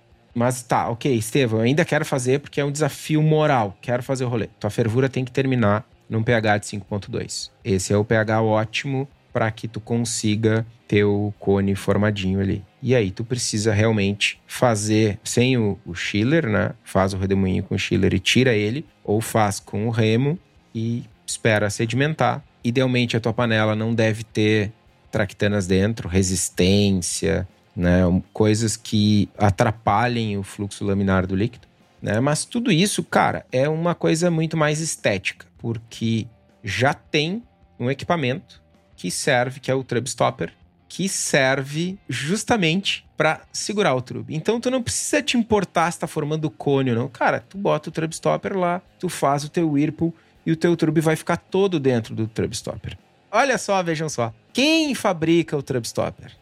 O Daniel da Cerveja da Casa, que é o lugar certo, ideal para tu comprar não só os equipamentos para tu fazer a tua serva, mas também insumos os mais variados. a cerveja da casa fabrica equipamentos para nós, cervejeiros caseiros. Estão sempre lançando novidades, tem até uns defumadores lá, hein? Fiquem ligados. Para quem é da região metropolitana de Porto Alegre, é só dar um pulo no espaço da Cerveja da Casa, Rua Paracatu 220, lá no bairro Igara, em Canoas. Para quem não é daqui, cervejadacasa.com. Lembrando que a gente tem as receitas lá: American IPA, Double IPA, Haze IPA, American Porter, Goza, Ordinary Beer e Rauchbier. É só usar o código Braçagem Forte, tudo junto em minúsculo, 5% de desconto e pagando na bucha à vista mais 5% de desconto. Corre lá no site, garante a tua receita, garante teu insumo, teu equipamento, teu Trubstopper e o link tá aqui no post. O Henrique se abriu. É, assim, é uma habilidade, uma skill fora da curva. Seguindo então, pergunta, meu, pergunta da polêmica. A pergunta para bagunçar o coreto. Cíntia pergunta: Como podemos definir terroir brasileiro? Acham que o fator principal hoje seria o uso de leveduras, madeiras ou outro ingrediente? Cara, isso definitivamente gera um programa só para isso. Seria muito raso a gente se aprofundar nesse tema. Inclusive, eu acho que as três coisas, até o outro ingrediente, que pode ser um monte de coisa, seriam passíveis de ser um terroir brasileiro, de ter um terroir brasileiro, ou participar, ou compor um terroir brasileiro. O Diego da Coisa Linda, que conversou com a gente sobre sours, ele fala bastante sobre isso. Leveduras, a gente tem uma floresta gigantesca aqui, onde a gente não conhece 1% do que, que tem dentro dela. Nós temos madeiras mil que a gente acaba não usando por desconhecimento ou porque a gente está acostumado a usar carvalho. Tipo, a gente tem um mercado de, de cachaça que já usa madeiras diferentes, mas ainda assim no, na cerveja a gente usa muito pouco. Mas eu diria que se a gente for falar de terroir mesmo, eu acho é levedura e fruta. Eu acho que é o que a gente tem de mais diferente, assim. Ou pelo menos levedura, hipoteticamente, a gente tem mais diferente. Mas é uma discussão longa pra caceta e, tipo, não dá para resumir tão simples assim real oficial, a gente precisa de um sala de braçagem sobre terroir. O Diego, quando ele ouvir, ele vai ficar se coçando para participar. Sorry. Não, mano. Vamos chamar outras pessoas. Não, mas sério, é real oficial, bota na lista aí. Vai ter um programa, um sala de braçagens para falar de terroir. Mas eu queria trazer dois pontos importantíssimos. O primeiro deles é numa discussão do Hop and Brew School, o Nick Ziegler, da Yakima Chief, entra num pré-debate sobre terroir. E aí, enfim, rola uma discussão: o que é terroir, o que não é. E terroir é um conjunto grande de fatores. E o meu ponto sobre terroir brasileiro é que o Brasil é grande demais para a gente ter um terroir só, terroir brasileiro. Cara, a madeira que o Joãozinho usa, sei lá, o cara usa sassafrás na Bahia, usa IP no Rio Grande do Sul, usa Amburana em Minas Gerais. Amendoim. Amendoim, putumuju, sei lá, mano. Canela merda. Whatever. Existe uma madeira chamada canela merda. A levedura daqui, a, a fruta de lá, é tudo muito grande, é tudo muito diferente. A gente não tem, certamente a gente não tem um terroir só, o terroir brasileiro. Eu arrisco dizer que a gente tem centenas diferentes, micro. E aí o meu ponto é a dificuldade de transformar isso em algo, em uma bandeira mais forte é que tu precisa generalizar para botar todo mundo para dentro, para ter relevância, quantidade e ter um movimento forte o suficiente para ir lá e encampar uma bandeira. Tipo Catarina Saur. O movimento Catarina Saur no início tinha a pretensão de usar frutas brasileiras. Aí todo mundo fazendo morango, framboesa, não sei o que, não sei o que lá. Mano, não dá para ser fruta brasileira porque a gente perde força. Vamos abrir. Ou seja, generalizou, botou um monte de gente para dentro, ganhou força, fez sentido enquanto coletivo. Quando a gente fala de coletivo, quando a gente fala de cerveja, a gente está falando de grandes agrupamentos. Quando a gente fala de terroir, a gente está indo na linha oposta. É o desagrupamento, é o negócio específico local. Né? Então, tratar terroir brasileiro de um país continental, sei lá, a quinta maior área territorial do mundo, eu não vou dizer impossível, mas é bem difícil. Eu acho raso. Falaremos mais. Acima de tudo, se a gente tratar como uma coisa só errado.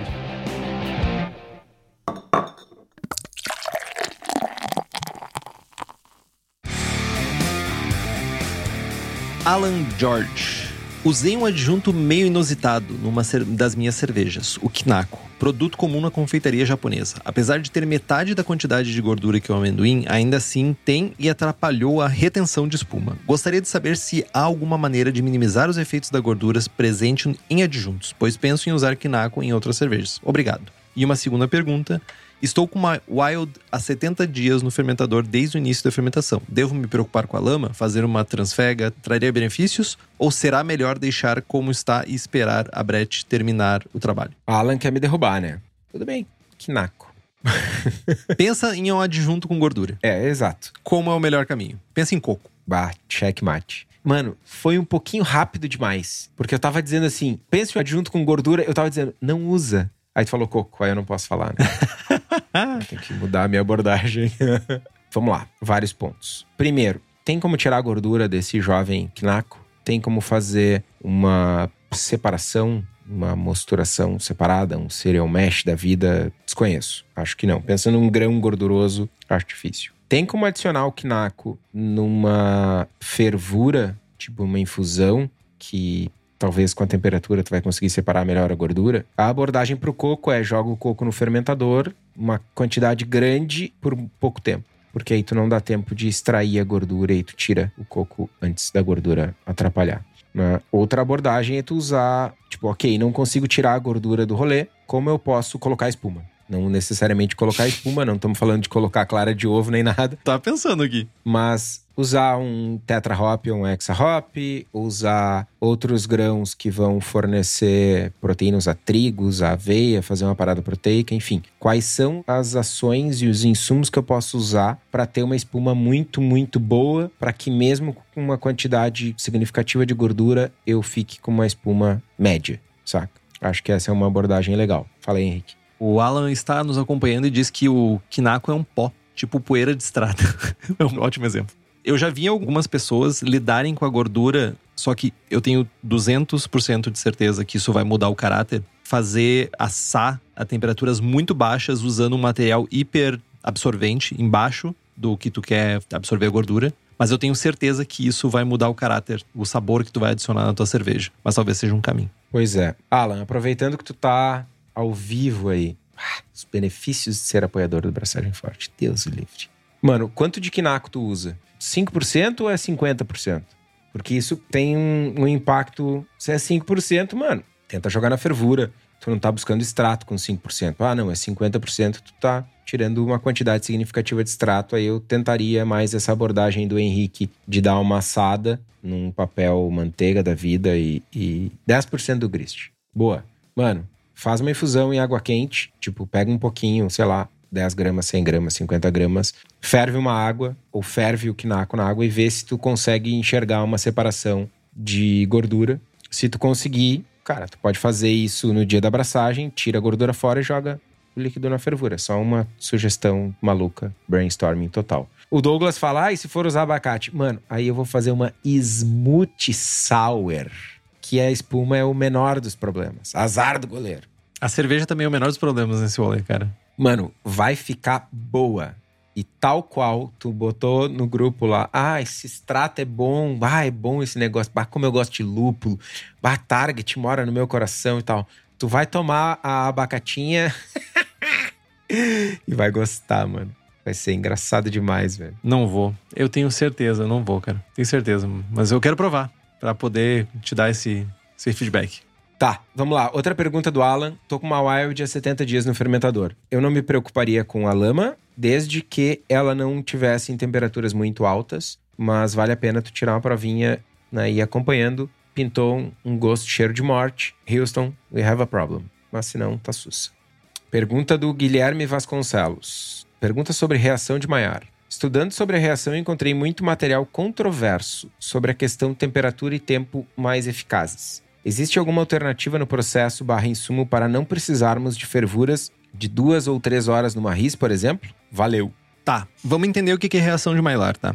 Reação de Maillard é uma reação química que vai ocorrer lá na nossa. em, em vários momentos de, de assamentos, né? De cozimento. Não no cozimento, não, mas de assar. Que vai aminoácidos e açúcares eles vão interagir e vão gerar sabores diferentes no nosso alimento. Principalmente quando a gente vê aquele, sabe aquela camadinha marrom assim, tostadinha? Aquilo ali é Maillard. Reação de Maillard, na verdade são melanoidinas. Ela ocorre geralmente entre 140 e 165 graus. E beleza, a gente tá falando, ah, eu quero fazer uma fervura mais longa, eu quero fazer uma fervura para de certa forma incentivar a formação de melanoidinas Tu tem alternativas. Tu tem a primeira alternativa, decocção. Decocção é uma boa fonte de melanoidinas. O processo de fervura, fervura intensa, tu vai conseguir fazer que ocorra essa reação e tu vai trazer isso para dentro da tua cerveja. Decocção é difícil, deco... difícil mas é complexo e por vezes até perigosa dependendo do teu equipamento. Não quero fazer decocção. Tu pode buscar maltes que tenham esse caráter. Por exemplo, malte melano. Malte melano traz caráteres de melanoidina, não necessariamente as mesmas, mas é um caráter de melanoidina para a tua cerveja. Então, se tu não quer fazer um processo mais extenso, seja com fervura, seja com decocção, o ideal é tu buscar maltes que tenham esse caráter específico, como o malte melano, que é um bom exemplo. Rodrigo Sililoyola. Reaproveitamento de leveduras. Vale a pena? Como vocês fazem? Rola um passo a passo? E uma segunda pergunta: poderiam falar sobre seus maltes preferidos, menos e mais, ou vale a pena tentar umas papagaiadas? E aproveitando a pergunta que veio do Insta, que é quantas vezes é saudável reutilizar uma levedura? Vamos lá. Reaproveitamento de levedura vale a pena, principalmente em ambientes que tu busca um ganho, economia de dinheiro, cervejaria, negócios e tal. Num setup caseiro, se tu quer economizar uns pila, vale a pena. É saudável reaproveitar a levedura indefinidamente, uma vez que a gente consiga controlar, medir e acompanhar. Tem casos de cervejarias aí que usam a mesma levedura, sei lá, 200 anos, indefinidamente. Ah, então quer dizer que eu vou usar 200 anos e tá tudo certo e não sei o quê? Não. Né? Tem um cálculo que o pessoal faz relacionado ao custo de levedura e ao risco de contaminação que tu tem a cada nova interação. E aí o número mágico aí é de 5 a 7 vezes. Na fábrica eu não reaproveito mais de 3 vezes. E aí tem um monte de situações. Ah, fiz uma sour, não reaproveito. Ah, fiz uma cerveja muito lupulada, não consegui separar muita levedura, não reaproveito. Ah, não tenho um microscópio para fazer contagem de levedura, não reaproveito. Ah, não tenho um recipiente adequado não tenho vidraria, não tenho pescoço de ganso, não tenho equipamentos para fazer uma coleta de levedura segura, não reaproveita. Nada disso vale o risco. O Henrique teve alguns uh, bons casos aí de reaproveitamento de levedura em casa. Tu pode compartilhar conosco, Henrique? Não. Valeu. Os casos, eu vou dividir em duas fases. Eu tive a fase de reaproveitamento onde eu não tocava na levedura. E aí eu extraía o mosto já fermentado na cerveja e jogava uma cerveja nova por cima. Consegui fazer bons reaproveitamentos por até quatro ciclos de fermentação. E posteriormente, eu, por causa do meu equipamento, eu conseguia fazer coleta, então eu retirava do fermentador a lama e daí depois eu inoculava de novo e também consegui ir cinco, seis ciclos em casa. Mas é um cuidado extra, assim, que precisa ter. E o importante de tudo, antes de fazer o realmente reaproveitar, eu fazia sensorial na lama, ver se não tinha nada estranho. Muitas vezes, eu, como eu já comentei, eu inoculava um pouco do mosto que eu ia fermentar antes para ver se estava tudo ok, mas é um cuidado ímpar que precisa ter. O que tu falou tudo. Se tu for reaproveitar e não tomar os cuidados de, devidos para isso, tu vai ter mais problemas do que realmente dinheiro. Tu vai jogar fora 30 litros de cerveja, 50 litros, mil litros no caso do tu. Maltes preferidos. Gosto bastante de Pilsen, porque é barato. Caraca, nossa, tem muito. Nossa. Mano, gostaria de usar, sei lá, Mary's Otter. Cara, maltes preferidos. Gosto muito de biscuit, gosto muito de malte brown. Malte, o Victory é muito massa, gosto bastante. Mas, cara, depende. Depende, tem o meu malte preferido para cerveja preferida. E tu, meu? O meu malte favorito, Rauchmaus Weirman. Ok, tens um argumento fortíssimo. Esse é o meu malte favorito. Eu como de sucrilhos no café da manhã esse malte, se for necessário. Show também. Falar nisso, já fez o quadro com a saca que eu te mandei? Isso não, ainda não. Temos que substituir o quadro da Xuxa, né? Temos que substituir. Ficar aqui atrás de mim, assim, uma bandeira da Weirman. Tinha uma bandeira para vender lá na Weirman. Saudades. Ô, mano, eu abri a saca com todo o carinho do mundo para não rasgar e tal. Esvaziei, tirei o pó, dobrei, guardei bonitinho, botei numa caixa. Mano, a caixa tá defumada. ah, Mas sabe que, Tó, quando a gente fala de leveduras e a gente não quer se preocupar, ou às vezes a gente quer se preocupar, mas a gente quer encontrar as melhores leveduras, aquela levedura específica para fazer a nossa cerveja, a gente sabe qual é esse lugar. E esse lugar é a Levtech. A Levtech, além de leveduras para fazer cerveja, também tem bactérias, bretanomices, leveduras para fazer outras bebidas tipo hidromel, cidra, whisky e cachaça, com um atendimento que nenhuma outra empresa do setor tem. E para ti que é profissional, a Levtech oferece mais de 50 tipos de levedura, consultoria em boas práticas de fabricação, controle de qualidade, montagem de laboratório, treinamento de pessoal e banco de leveduras. Então entra lá no site levtech.com.br e faz as tuas compras.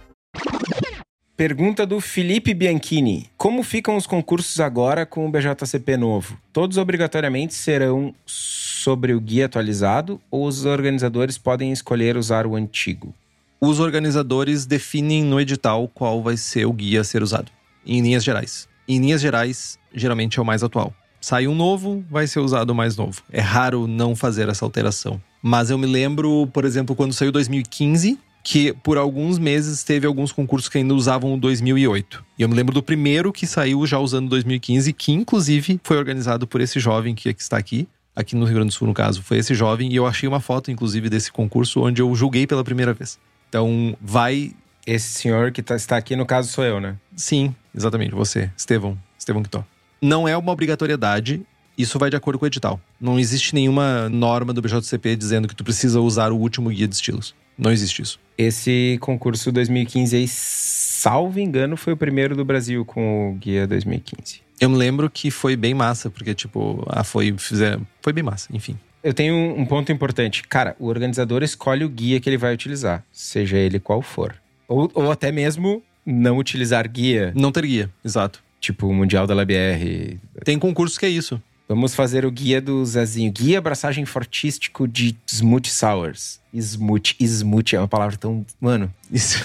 Nojenta. Smooth. É muito bom, meu. Escrito, né? Como tá aqui. É lindo. Lembrando que nem só de BJCP, EBA vive o mundo. Existem guia de estilos na Noruega, nos países escandinavos, existe um guia de estilos que é usado lá. Se eu não estou enganado, na Austrália também tem um guia de estilos que é bem difundido, então é de acordo com o concurso. Márcio Becher.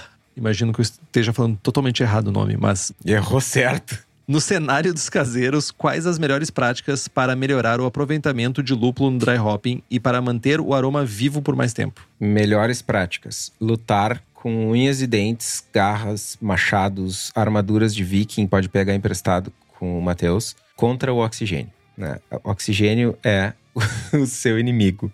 Cara, evitar o uso de alto-sifão. Tem que ser neurótico mesmo. Tipo, eu não vou citar nomes, mas nessa virada de ano eu enxerguei um jovem fazendo uma trasfega. Tinha uma ponteira, um espigão que é conectado numa extratora. Esse espigão ele estava conectado com uma abraçadeira daquelas que tem trava, que tu aprende com alicate. Que não é de colocar e tirar. Tu coloca e fica ali. E aí, em algum momento, alguém cortou a ponta da mangueira porque queria usar a mangueira para outra coisa. E aí ficou aquele cotoco de mangueira na ponta do espigão. O jovem, ao invés de fazer o serviço do jeito certo, que é tirar a abraçadeira, tirar aquele cotoco de mangueira, engatar de novo, braçadeira nova e tal, o cara emendou uma mangueira por cima do cotoco de mangueira e botou uma abraçadeira das mais jaguara. Cara, tá entrando oxigênio por ali como se não houvesse amanhã. Simplesmente, assim. Então, tipo, detalhe, mano. Detalhe. Vai abrir o fermentador, dá uma borbulhada de CO2. Cara, seja neurótico. Ah, vou envasar em garrafa. Mano, purga essa garrafa como se não houvesse amanhã. Vou botar no barril. Não usa peracético. Se usar peracético, deixa escorrer loucamente de um dia para o outro. Faz 429 flushes de CO2 nesse, sabe? Não usa alto-sifão. Faz transferência sem contato com oxigênio. Lute contra o oxigênio.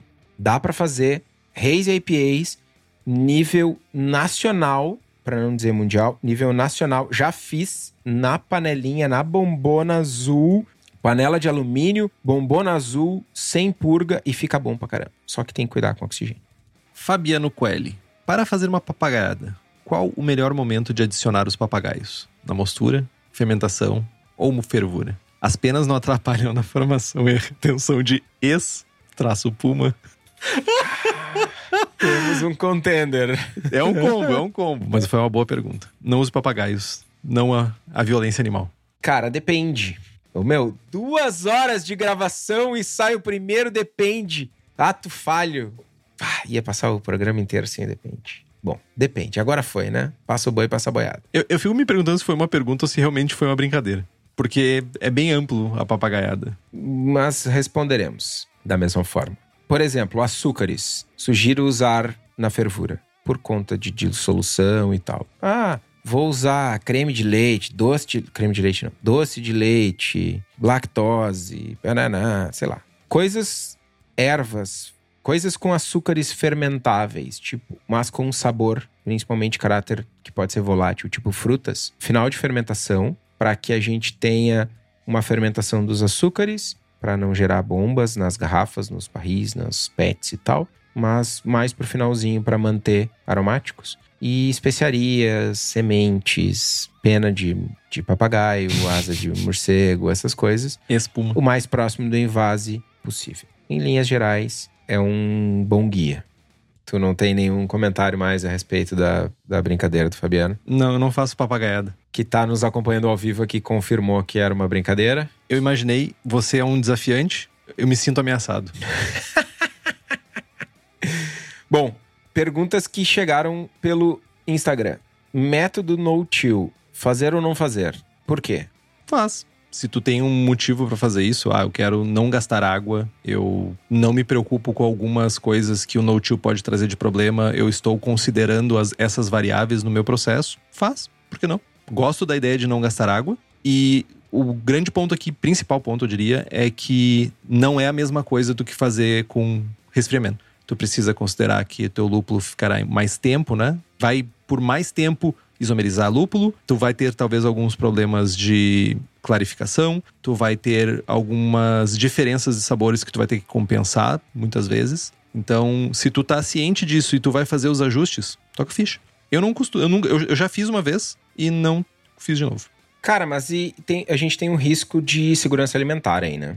Porque o no-till implica em tu largar o mosto ali, tipo, vai esfriar. Tu não vai estar tá ali, ah, tá 30 graus. Ah, não, agora tá 29. Ah, não, agora tá 28. Agora tá 27. Não, pá! Inoculei a levedura. O teu mosto vai ficar por horas desprotegido sem levedura. Sem levedura, principalmente sem redução de pH que acontece nas primeiras horas de fermentação. Né? Essa redução de pH protege o mosto contra bactérias malvadas ruins que produzem toxinas que são prejudiciais para o nosso corpinho. Tá, vamos lá. O que, que o no-till per se, né? O método australiano é: tu bota dentro de um recipiente que permite tanto expandir quanto contrair. Então, tu enche o recipiente com o líquido fervido mesmo, tá fervido, joga dentro do recipiente, ele precisa suportar essa temperatura, então a gente não tá falando de vidro, a gente não tá falando de coisas que racham, a gente tá falando de plástico provavelmente. Enche até o gargumilho, até quase sair ele. E fechar, ou seja, tu vai sanitizar, e tu não vai permitir que entre oxigênio ali dentro depois. Isso é mega importante, vai ser fechado. Inclusive nas brew shops que é vendido mosto na Austrália é comum isso. Vender o mosto é vendido em galões que eles são compactados assim, tipo não tem oxigênio lá dentro, no limite. Então, sim, mega importante, tem que ter cuidado quanto a isso. Então, tu parece ter mais variantes aqui que vão te trazer problemas do que realmente soluções, sabe? Então talvez tu não precisa fazer o, o no-till, mas tu pode resfriar só até o meio do caminho e deixar a geladeira fazer o resto do caminho. Tu pode fazer algumas outras coisas aí que vão te ajudar no processo. Mas é importante esse ponto que tu trouxe. Lembrando que a gente tá no Brasil e o Brasil ha, é cheio de brasileiros, né, mano? Arrisco dizer que são. Mano, Brasil é a terra do Biabe Brasil, né? Então a gente. Mano, quantos de vocês aí fazem no-till com o negocinho vedado, né, né, né? Mano. Não, ninguém faz. Ninguém faz. Aposto ninguém faz. dinheiros que ninguém faz, velho. Ninguém faz. Aposto dinheiros. Onças. Então, cuidado, gente. Outra pergunta do Insta: qual o melhor termômetro para medir a mostura? E é a última pergunta do dia. O melhor termômetro para medir a mostura é um termômetro calibrado seja um termômetro de mercúrio, que tu tem certeza e foi Uh, vendido por uma empresa que vende nos padrões, né? Nos padrões de ISO, de calibração e tudo isso. Ou tu ter um termômetro que tu possa calibrar em casa e que tu tá fazendo um processo bem feito. Eu tenho um termômetro, ele tem ponto de calibração. Então, eu posso calibrar em água com gelo para garantir que eu não tô com termômetros calibrado. Então, o melhor termômetro é ou o termômetro de mercúrio novo que foi vendido por uma entidade que tem, sabe, um processo, ou tu tem um termômetro digital que permita que tu faça a calibração dele. Tem um termômetro que é ruim, que são aqueles termômetros por infravermelho, que tu aponta e tem o gatilhozinho.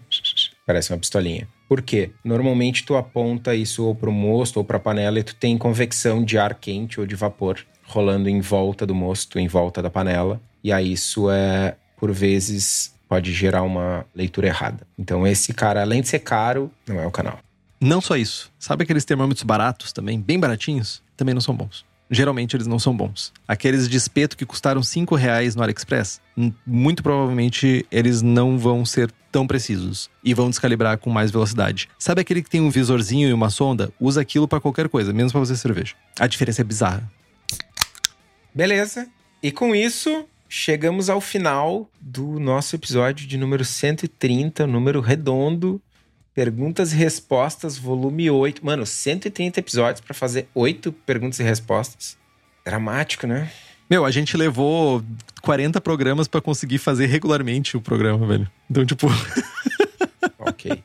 Tens um bom argumento. Dá para estimar que o próximo Perguntas e Respostas vai ser lá em torno do 150? Sem promessas. A gente sabe exatamente quando vai ser esse programa, na real. É só olhar o controle de pauta. Quanta agressividade!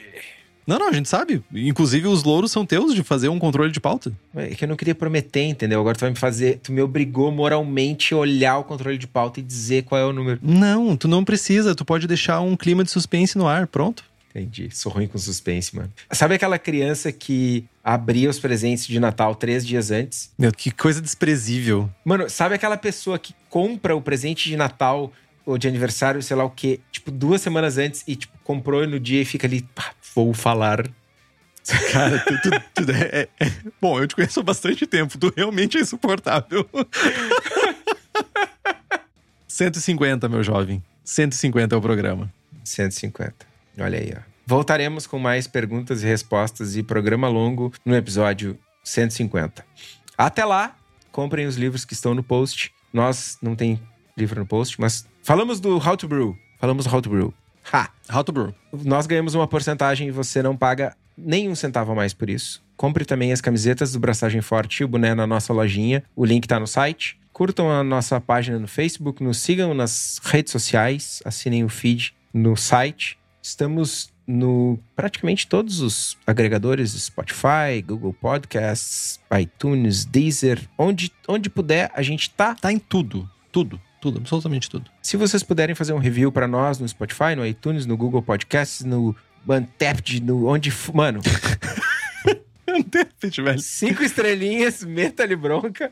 Significa muito para nós. Compartilhem os episódios com seus amigos e se tiverem dúvidas, sugestões de pauta, críticas, quiserem anunciar a sua empresa ou seu produto, podem mandar um e-mail para o Henrique no contato abraçagemforte.com.br ou uma mensagem para nós nas redes sociais. E se vocês que estão ouvindo o programa quiserem mandar perguntas para o episódio 150 Perguntas e Respostas, virem apoiadores, porque aqui os apoiadores têm vez. Braçagem forte? Braçagem forte. Essa carinha de, de apresentador de, de rádio AM, velho.